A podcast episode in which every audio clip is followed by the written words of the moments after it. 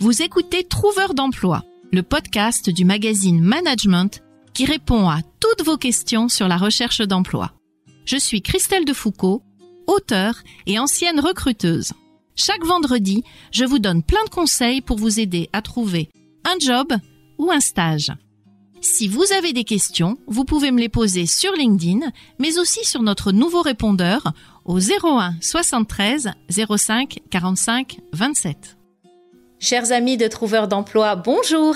Je reçois aujourd'hui quelqu'un que vous connaissez si vous êtes sur LinkedIn. Il s'agit de Béatrice Bretonnier, qui est consultante diversité et inclusion. Elle fait plein d'autres choses, mais je la laisserai se présenter.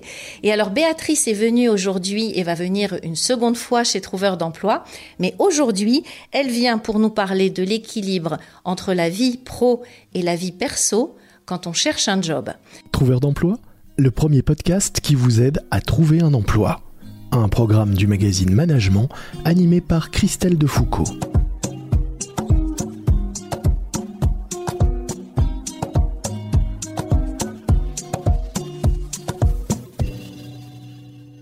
Béatrice, merci d'être là. Peux-tu te présenter un peu mieux que je ne l'ai fait?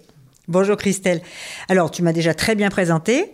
Euh, j'ai aussi un, deuxième euh, job dans mon, dans mon entreprise qui s'appelle B2B Consulting RH et je suis coach professionnel. Donc je travaille euh, essentiellement avec des managers ou des dirigeants, mais aussi euh, en tant que coprésidente de la NDRH Côte d'Azur, puisque je suis basée sur la Côte d'Azur, il m'arrive souvent d'accompagner des personnes en recherche d'emploi et souvent éloigné de l'emploi d'ailleurs. Donc, euh, euh, je travaille assez fréquemment avec euh, avec des, des personnes en recherche d'emploi et je trouve ça toujours très intéressant parce que ça m'apporte beaucoup, ça me fait beaucoup réfléchir.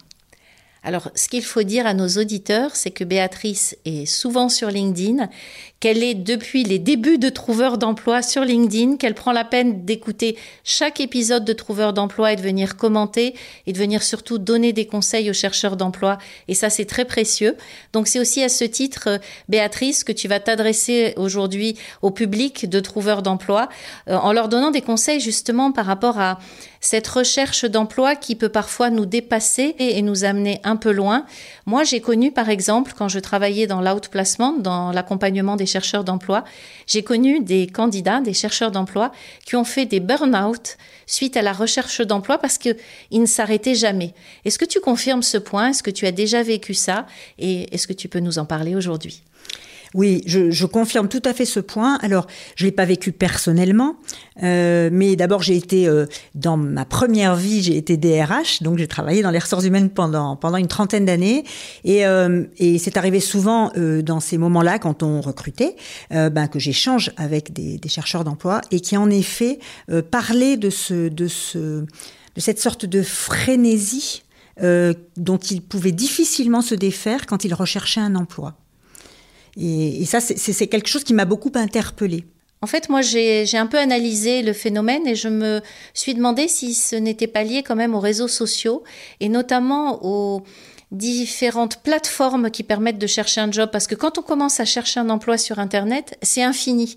On va sur un job board, sur un autre job board et ainsi de suite, puis on va sur LinkedIn et on retourne sur un job board. On peut chercher un job du matin au soir, du soir au matin, le samedi, le dimanche et puis comme on culpabilise et comme il peut y avoir une pression familiale, eh bien euh, on continue euh, jusqu'à s'en rendre malade. Oui, c'est exactement ça. Alors, je pense que les réseaux sociaux ont renforcé, hein, c'est sûr, euh, ce, ce point-là il me semble que ça existait aussi avant euh, par d'autres euh, par d'autres biais. On, allait euh, à Pôle Emploi, on regardait les petites annonces, on allait à l'APEC si, si on était cadre. Et je pense qu'en effet, on est quand on est chercheur d'emploi, il y a quelque chose qui, qui arrive d'un peu étrange.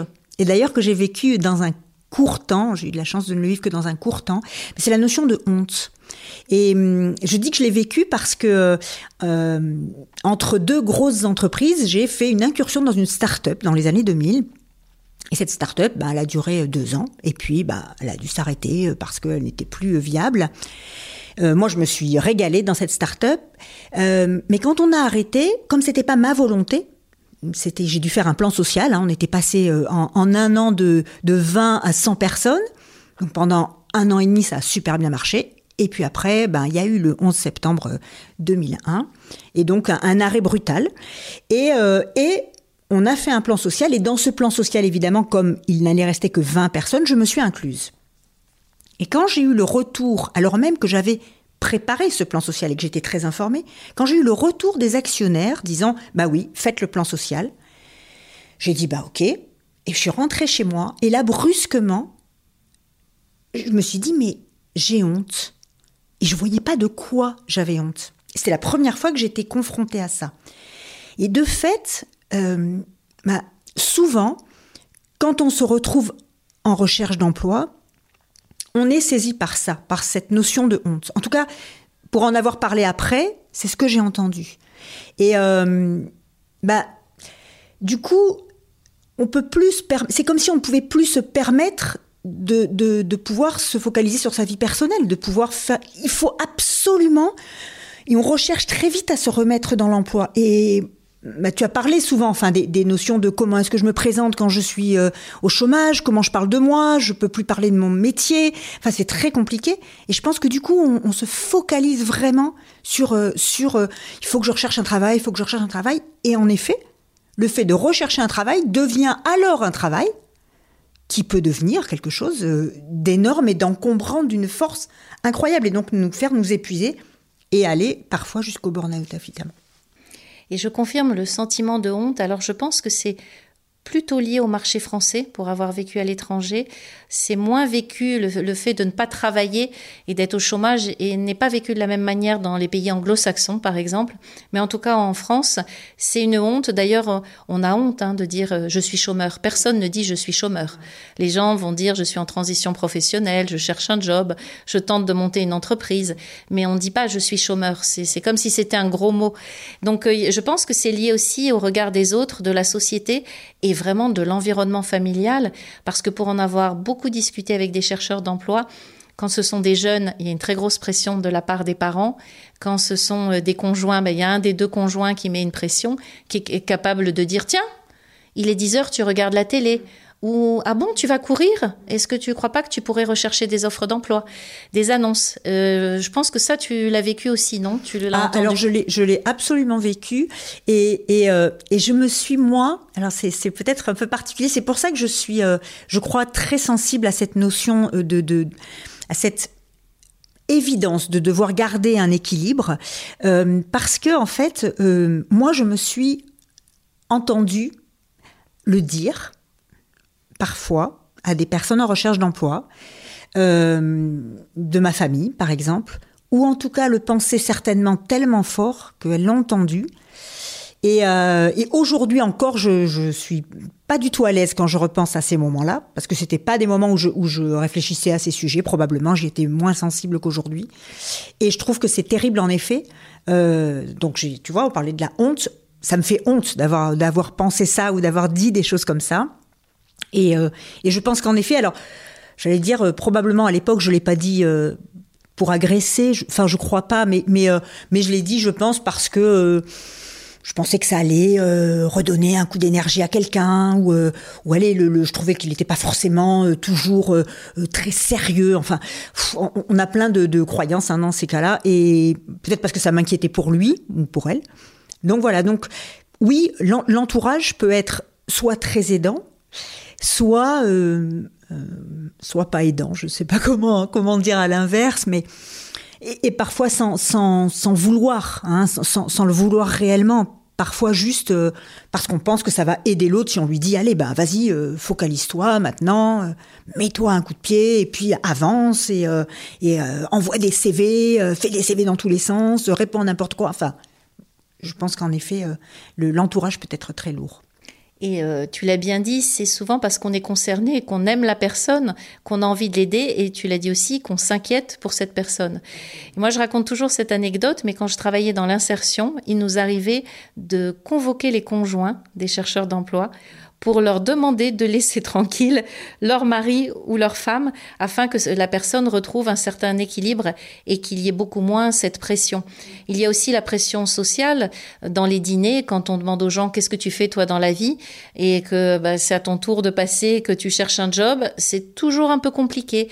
Et ce que disent les chercheurs d'emploi, et je l'ai vécu aussi, c'est que quand on dit ben, je cherche un emploi ou je viens de perdre mon emploi, on a l'impression de subitement devenir complètement transparent dans le regard des autres. Et euh, donc c'est bien qu'on puisse aussi alerter euh, chez Trouveur d'emploi par rapport à ça et de dire faites attention au regard que vous portez aux personnes qui cherchent un job. Mais regarde, par exemple, ça me fait penser à, à cette grande discussion qu'on a sur LinkedIn régulièrement sur faut-il mettre le bandeau vert open to work ou pas?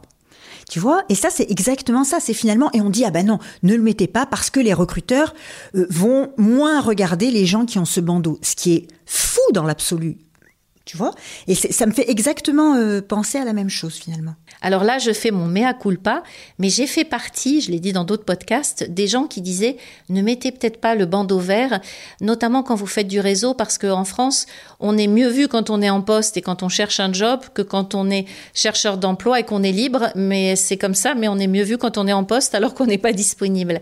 Au début, je pensais ça. Et puis, euh, je me suis rendu compte, en fait, que euh, c'était, on, on ne, on n'aidait pas les gens en, leur disant ça parce que on continuait à mettre cette opprobre sur, la, sur les gens, sur euh, ces personnes qui cherchent un job, comme si euh, le cercle vert euh, devait être porté comme une honte.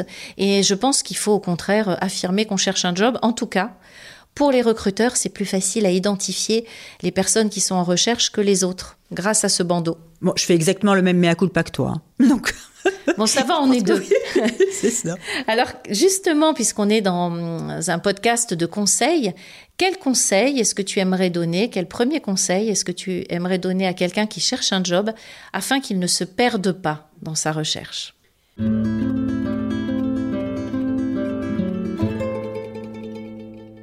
Alors, tu sais, il m'est arrivé d'animer un, atelier euh, pour des personnes en recherche d'emploi, qui étaient en l'occurrence euh, en recherche d'emploi depuis longtemps, donc ce qu'on appelle très éloigné de l'emploi. Et euh, je m'étais dit finalement, comment est-ce que je vais travailler avec ces personnes-là, juste simplement pour échanger, donc c'était un petit groupe. Et je m'étais dit, quelquefois on n'a pas euh, comment dire, on n'a pas la conscience du fait que l'on met beaucoup d'énergie dans un endroit, par exemple dans le fait de rechercher sans arrêt un emploi, parfois trop d'énergie qui fait qu'à la fin on s'épuise. Et donc, mon premier conseil peut-être serait de se faire un état des lieux. Donc, par exemple, de manière très euh, concrète, de euh, prendre un petit papier qui serait son, emploi du temps pour une semaine, et là, de colorier dans trois couleurs euh, sa répartition de son temps. Donc je réfléchis à la semaine qui s'est passée et je me dis, OK, la semaine qui s'est passée, qu'est-ce que j'ai mis comme temps pour ma recherche d'emploi? Je colorie en, en bleu par exemple. Et puis donc je, grise. Alors est-ce que j'ai par exemple l'habitude de, le faire tous les matins ou bien est-ce que je me rends compte que je le fais toute la journée? Enfin on s'en fiche. Dans la semaine qui s'est passée, qu'est-ce que j'ai fait? Et puis un deuxième deuxième couleur qui serait euh, qu'est-ce que j'ai fait avec les autres, avec ceux que j'aime bien?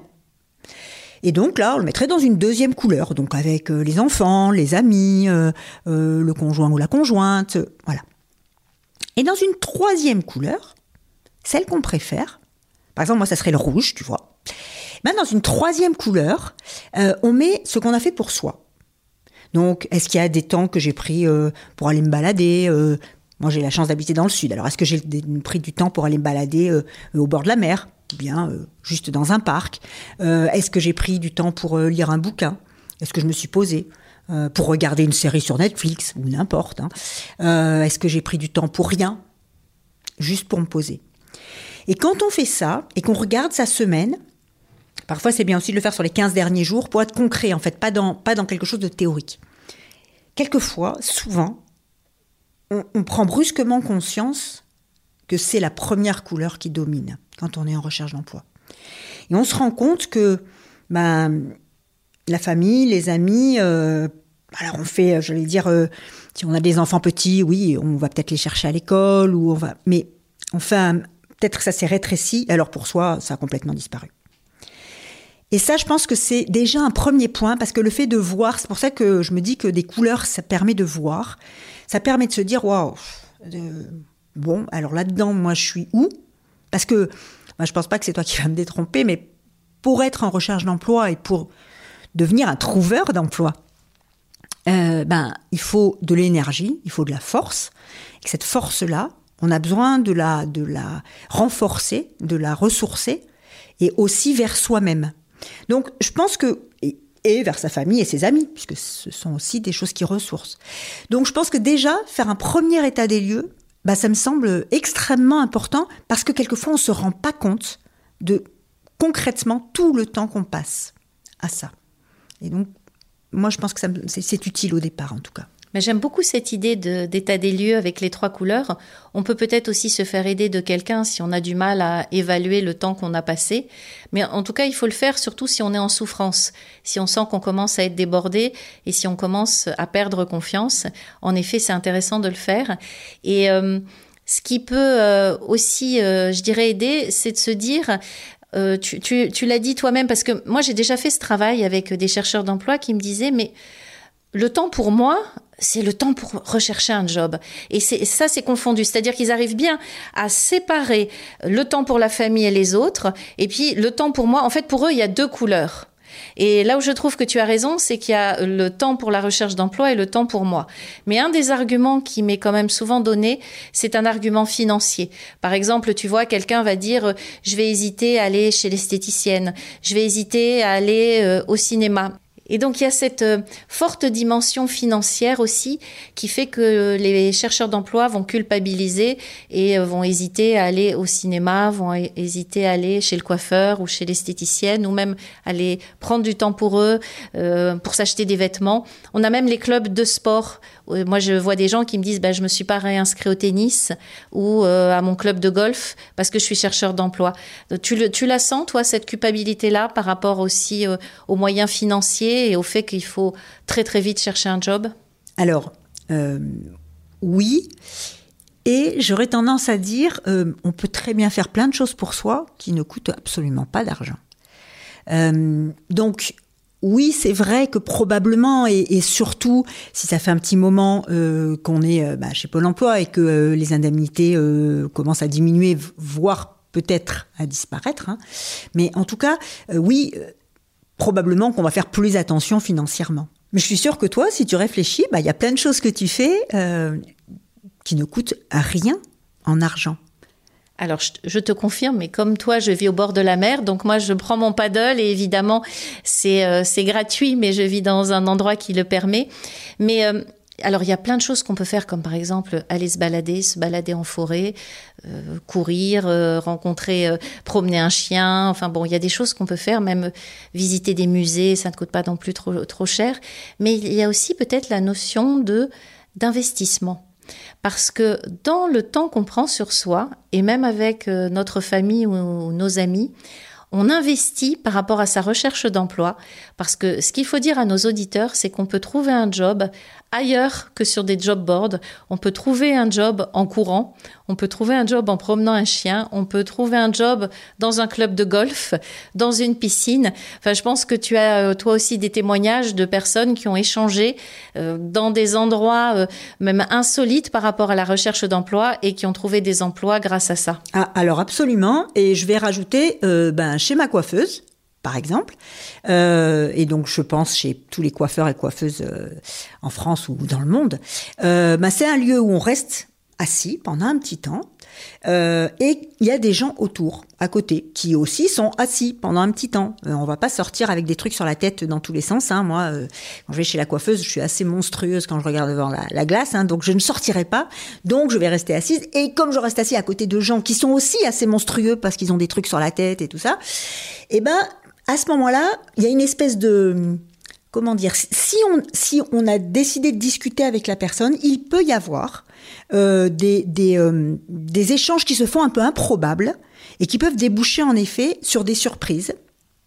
et sur euh, ben, euh, ah tiens euh, vous, travaillez là-dedans ah oui bah, et là peut-être qu'on peut dire peut-être plus facilement parce que justement ben, on a passé la honte d'avoir les papillotes sur la tête hein, donc déjà on a passé ce moment-là et donc peut-être qu'on peut dire un peu plus facilement bah oui bah moi je, je recherche un nouveau job en ce moment peut-être en, en, discuter ou parler simplement enfin je sais pas de son de ses activités professionnelles même le avant Hein.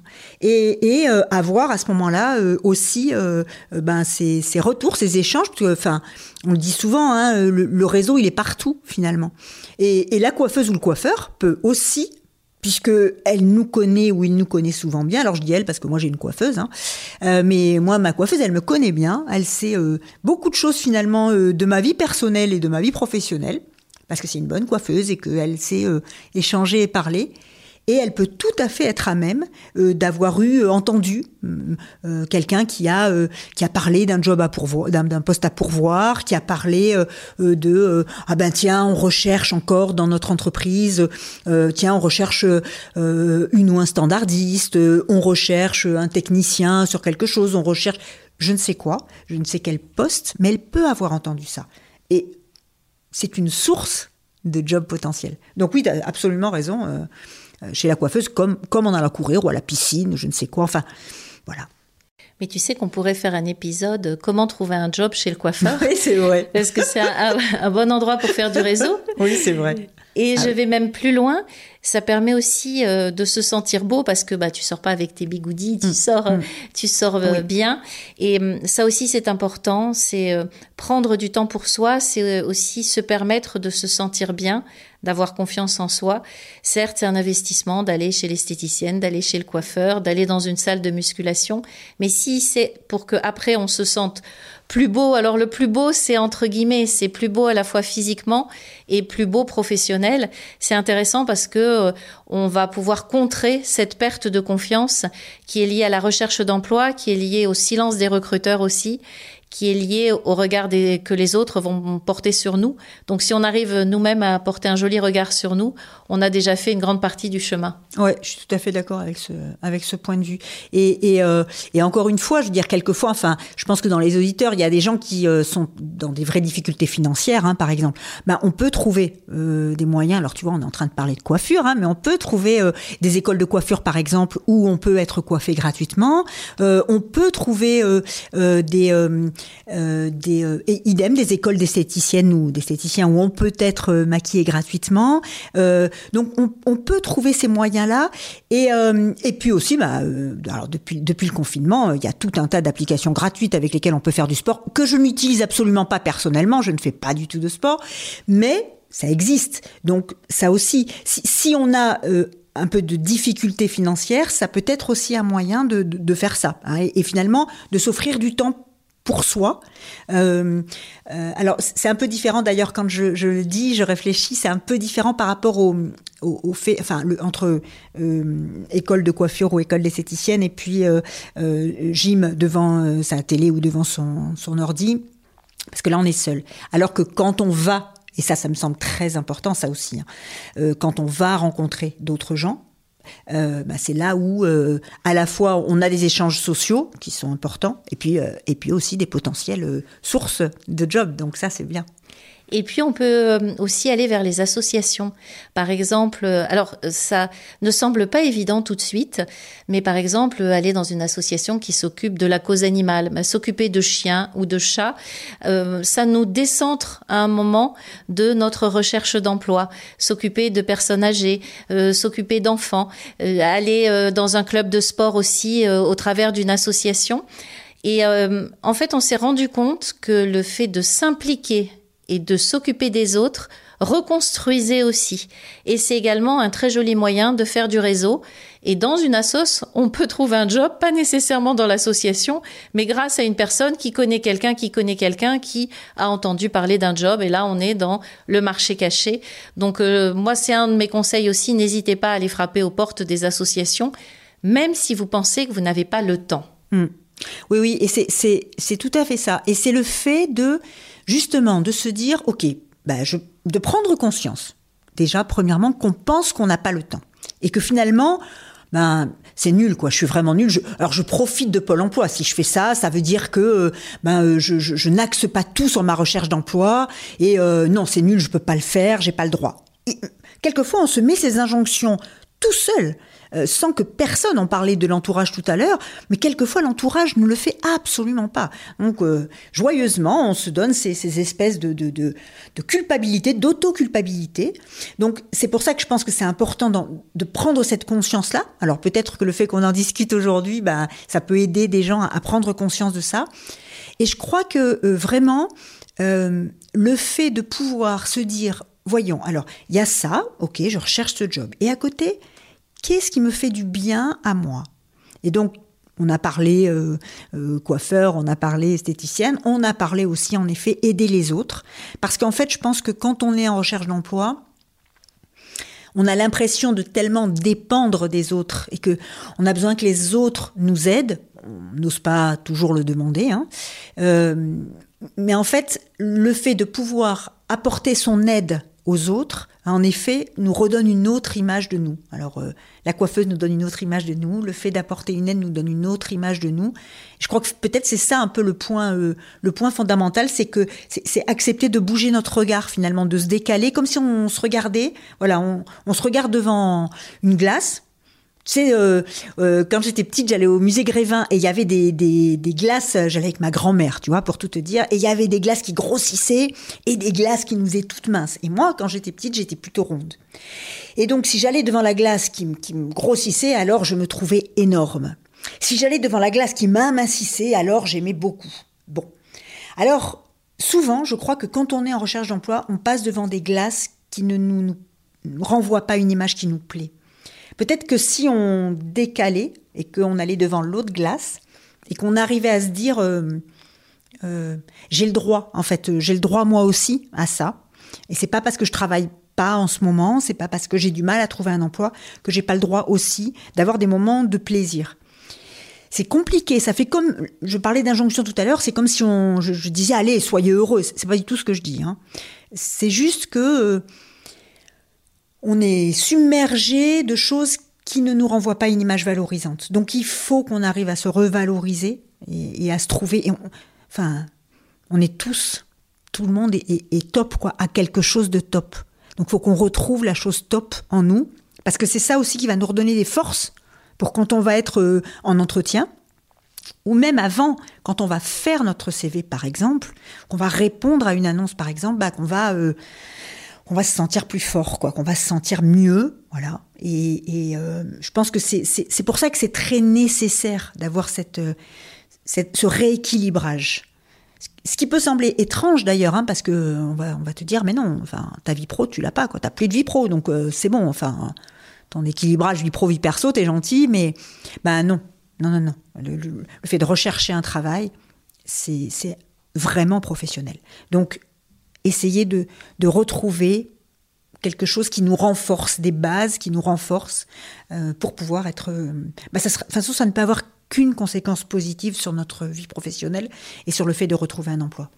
Et ça peut être le sport, parce qu'on a parlé de lieux qui nous font du bien, d'associations, mais ça peut être aussi euh, courir, mincir, se retrouver, parce que le sport nous donne une jolie image. Alors au début, on a un petit peu de mal, et puis après le lendemain, ça va un peu mieux, et ainsi de suite. Et puis a un moment où ça devient, euh, ça déclenche une forme d'adrénaline, et ça nous fait du bien aussi, au-delà du réseau. Donc moi, si je devais aussi donner un conseil aux personnes euh, qui culpabilisent parce qu'elles vont consacrer un temps à être, notamment avec les autres, c'est de considérer que c'est un temps de réseau. Voilà, c'est même pas un temps de se faire du bien, c'est un temps de, pourquoi pas, démarche réseau. Et puis, s'il y a un temps où on va faire du sport et tout, et où on est même seul, c'est de la reconstruction personnelle. Tout ça pour, comme tu le disais, avoir une belle image de soi, parce que si on pense du bien de soi, en entretien, ça va être plus facile euh, de, si on porte un joli regard sur nous, de faire porter sur nous un joli regard de la part du recruteur.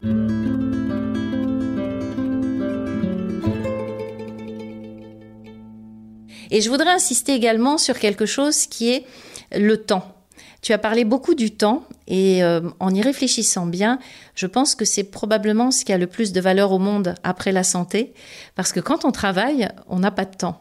Quand on cherche un job, même si chercher un job, c'est un temps à part entière, on a un temps précieux. Et ça, je pense que ce, temps-là, il faut qu'on, l'apprécie. Est-ce que tu as déjà réfléchi à cette notion aussi de temps et de, valeur du temps? Alors oui, oui, oui, ça c'est sûr. Euh, bah, euh, moi, quand j'étais quand salarié hein, et quand j'étais DRH, le temps fuyait. Le temps, comment dire, le temps m'échappait complètement. Euh, et, euh, et, le fait, moi, d'avoir fait cette reconversion et, et d'avoir euh, décidé de créer mon entreprise m'a permis de reprendre la main sur mon temps. Euh, aussi, je pense, parce que, euh, tu vois, je te dis tout, mais mon mari est enseignant. Et donc, pendant, ça fait longtemps qu'on est ensemble, et pendant un temps très long, on a été dans deux espaces-temps totalement différents on a vécu deux espaces-temps. Alors, on se retrouvait, hein, hein. mais bon, euh, moi, je partais euh, de 7 heures le matin et je rentrais, il était 19 euh, ou 20 heures. Heureusement, il était là avec les enfants. Heureusement, il a assuré. Quand je rentrais, les enfants, ils avaient pris leur douche. miraculeusement, les devoirs étaient faits. Je ne sais pas comment, mais voilà. Et ça, c'était une très grande chance aussi pour moi parce que très souvent, il me renvoyait cette notion du temps en me disant, OK, et si tu rentrais un peu plus tôt, est-ce que euh, ton entreprise va couler ou pas Et le temps, du coup, ma relation au temps, petit à petit, elle est devenue différente. Et je crois qu'en effet, le temps, c'est... c'est bah, le temps, le temps, c'est évidemment la chose la plus précieuse qu'on peut avoir. Euh, la santé, bien sûr aussi. Hein. Et je crois que par rapport à ce temps, euh, ce qui est important peut-être de faire, par exemple par rapport à son conjoint ou sa conjointe, ou par rapport, euh, enfin, à l'entourage proche en tout cas, c'est de clarifier les choses. C'est-à-dire qu'en fait, justement, comme ce temps-là, finalement, il est très subjectif. On a tous et toutes des notions euh, différentes du temps, en fait. Hein. Bon, qu'est-ce qui, qu'est-ce qui est, enfin, qu'est-ce qui prend beaucoup de temps? Bah, on sait très bien. Dire, quand on fait quelque chose qu'on aime faire, ben, le temps, il passe très vite quand je vais chez le dentiste, le temps, il me semble infini. Donc, je pense que ce, temps-là, il est, euh, il est vachement différent en fonction euh, de, notre, de notre, de l'activité que l'on peut avoir. Et du coup, quand on est en recherche d'emploi, je pense que si on clarifie justement le fait de dire, bah voilà, moi je vous annonce, mes enfants, mon, mari, ma, ma femme, euh, mes amis, j'en sais rien. Bref, tout l'entourage qui pourrait être susceptible de juger dont on parlait tout à l'heure, hein, l'entourage qui pourrait être susceptible de juger notre répartition du temps. Va dire, voilà, moi je vous annonce, j'ai décidé de faire un peu autrement maintenant et de m'autoriser à prendre euh, du temps pour moi et aussi pour vous, et puis le temps de ma recherche d'emploi. Donc, je vous demande, parce qu'après tout, si on ne le dit pas, tu vois, si on fait les choses et qu'on les dit pas, qu'on les formule pas, bah, c'est compliqué pour les autres quelquefois de deviner. Alors peut-être, si j'avais peut-être une suggestion à faire, c'est d'oser dire. Voilà, moi j'ai décidé de faire comme ça maintenant. Parce que je me suis rendu compte que ce temps que je consacre à ma recherche d'emploi, il m'épuise. Donc je vais recadrer les choses. Bien sûr que je vais continuer à mettre du temps et de l'énergie dans cette recherche d'emploi. Mais pour y mettre plus de temps, plus d'énergie efficace, ben, je vais avoir besoin de vous, je vais avoir besoin de plus vous voir, je vais avoir besoin aussi de me voir, de prendre du temps avec moi. Et ce que je vous demande, c'est d'accepter ça. Alors ça paraît peut-être un peu euh, artificiel quand je le dis comme ça, mais on trouve tous nos phrases. Hein. Mais c'est juste le fait de, pouvoir le dire, en fait. Et, et justement, à ce moment-là, en s'entendant le dire, de se sortir un peu peut-être de cette culpabilité qu'on peut ressentir. Je pense que c'est une très bonne Je pense que c'est une très bonne idée d'impliquer l'entourage. Quand on cherche un job, on, hésite à impliquer l'entourage dans sa recherche, leur donner des horaires aussi. Tu vois, je te donne un exemple. Moi, j'ai beaucoup de jeunes euh, qui cherchent un job, qui vont être sur les réseaux sociaux, par exemple le soir, parce que c'est quand même souvent le soir que on peut être sur un réseau social comme LinkedIn, et des parents qui ont des injonctions en disant mais tu devrais pas travailler si tard, euh, il faut envoyer tes candidatures dans la journée. Sauf que ça, c'était avant, c'était à une autre époque. Donc si cette personne se dit, ben, je consacre toutes mes soirées à ma recherche d'emploi parce que je fais plutôt une recherche d'emploi sur les réseaux sociaux et j'estime que c'est va être de 18h à 22h. Par contre, l'après-midi, je vais voir des amis, je vais courir, bon, et le matin, je cherche aussi via des annonces. C'est pas un problème. Je pense qu'en effet, il faut prévenir l'entourage de la manière dont on va chercher. Certains chercheurs d'emploi euh, travaillent aussi le week-end. Mais ils peuvent se dire aussi que le week-end, il y a des gens disponibles, il peut y avoir des recruteurs disponibles sur les réseaux sociaux. C'est pas un problème, mais je pense qu'il faut alerter la famille et trouver des moments de pause et profiter de ce temps qui est quand même précieux et euh, ne pas culpabiliser. Moi, j'ai entendu souvent, euh, ah ben non, je vais pas travailler dans une association bénévolement alors que je suis payé par Pôle Emploi. C'est ce que tu disais. C'est complètement aberrant. Mais c'est pas c'est pas ça. Travailler dans une association en étant payé par Pôle Emploi, ça nous construit et c'est ce qui va nous permettre de trouver un job plus vite aussi. Oui, puis d'une certaine manière, on rend à la société ce qu'on a la chance d'avoir par Pôle Emploi qui est là pour nous porter quand on est dans ces difficultés de recherche. Donc c'est super. Moi, je trouve que c'est top. Ben écoute, moi je trouve que c'est top aussi. Béatrice, on arrive à la fin de cet épisode. Est-ce que tu aurais un dernier conseil à donner à tous ceux qui ont du mal à équilibrer leur vie perso, leur vie pro quand ils cherchent un job? Changer de montre changer de relation au temps. Et je pense que ça, ça peut, ça peut aider. Écoute, c'est un très beau conseil. Merci infiniment, Béatrice, de nous avoir consacré ce temps parce que le temps est précieux. J'espère que les auditeurs de Trouveurs d'emploi prendront le temps de bien t'écouter, prendront le temps également de venir nous voir sur LinkedIn et d'échanger en commentaire parce que tu es beaucoup sur LinkedIn et que tu échanges sous Trouveurs d'emploi. Tu organises aussi, et ça on peut le dire parce que je trouve que c'est intéressant, tu organises tous les lundis une rencontre LinkedIn. Est-ce que tu peux nous en parler? Parce que ça peut intéresser des chercheurs d'emploi qui se sentent un peu seuls aussi ah oui, alors bien sûr. Tous les lundis, en fait, depuis novembre 2020, euh, tous les lundis matins de 8h à 9h, bah, il y a une machine à café virtuelle qui est ouverte sur Zoom. Donc, j'ouvre toujours la même ligne Zoom. Donc, il suffit de faire le hashtag Zoom Morning Coffee en un seul, en un seul mot. Et on, se connecte euh, entre 8 et 9. Euh, il n'y a pas besoin de cooptation, pas besoin d'invitation, il n'y a pas de thème. En fait, on est là et on échange. Euh, donc, il y a des gens qui sont là depuis le début. Il y en a qui euh, viennent cinq minutes et puis qui repartent, euh, qui disent ah ben je, suis sur le chemin du bureau ou je suis sur le, chemin pour amener mes enfants à l'école. et puis après, on échange et moi, j'adore ce moment, vraiment, ça me donne une énergie de folie. je sais, alors il y a, y a un certain nombre de personnes en recherche d'emploi qui sont là, quelquefois qui ont trouvé des idées par les uns ou les autres. Je sais aussi que euh, ben euh, il y a eu des contacts qui se sont pris euh, en parallèle. Je trouve que c'est génial. Moi, ça me plaît beaucoup. Je ne sais pas si je continuerai toute ma vie. Je ne sais pas combien de temps. En tout cas, ça, ça fait un an et demi maintenant. Et, et donc, n'hésitez surtout pas, oui, oui, parce que ça, ça, ça ouvre sur d'autres gens. Alors, pour le coup, qui ne sont absolument en jugement de rien. D'ailleurs, on ne parle pas du tout de notre job. On ne parle pas. On, est à la machine à café, en fait. Hein, donc, on parle de nos week-ends. On parle de ce qu'on aime faire de la, la, course à pied justement euh, pour ceux qui sont euh, sportifs ou de je ne sais quoi, du ciné, du machin, enfin voilà. Donc oui, oui, venez, venez euh, nous retrouver.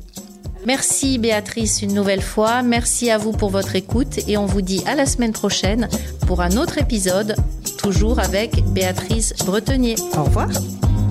Merci d'avoir écouté Trouveur d'emploi. Si cet épisode vous a plu et que vous souhaitez faire connaître ce podcast au plus grand nombre, mettez-nous des étoiles. Vous venez d'écouter Trouveur d'emploi, un podcast du magazine Management présenté par Christelle Defoucault et réalisé par Lucas Vibo.